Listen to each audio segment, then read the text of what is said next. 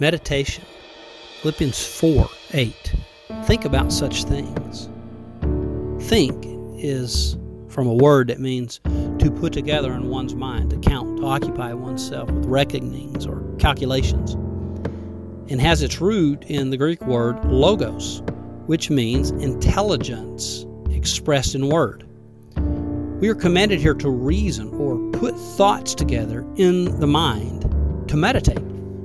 Now, this is not mystical emptying of the mind taught by Eastern religions and the modern New Age movement, but an intentional directing of the mind to think pointedly about something.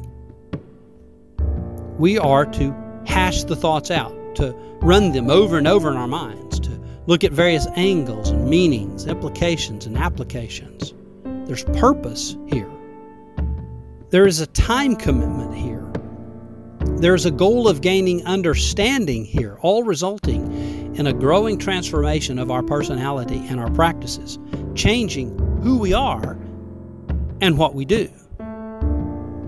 This means we need to push away competing thoughts and do not add to the topic of our mental discourse. We are to take a particular topic within the confines listed in the other part of this passage and dig into its rich ground of nuggets and nuances. In this exercise, the Bible student is not trying to cover vast portions of the Bible in short amounts of time.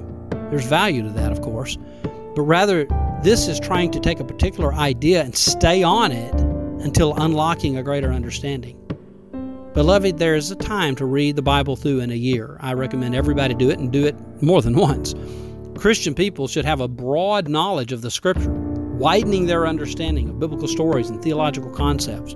But there is also a time to hone in on the specifics, where we deepen our understanding of the above. The psalmist knew this, by the way.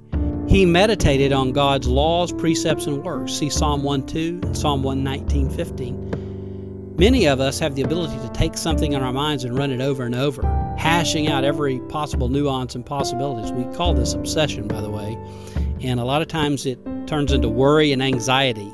There's a positive way to obsess. Obsession is not necessarily bad, it just depends on what we're obsessing about. The remaining part of this passage helps us in, in understanding this. Ask the Lord to redirect your natural gift of obsessing towards things that are holy and helpful.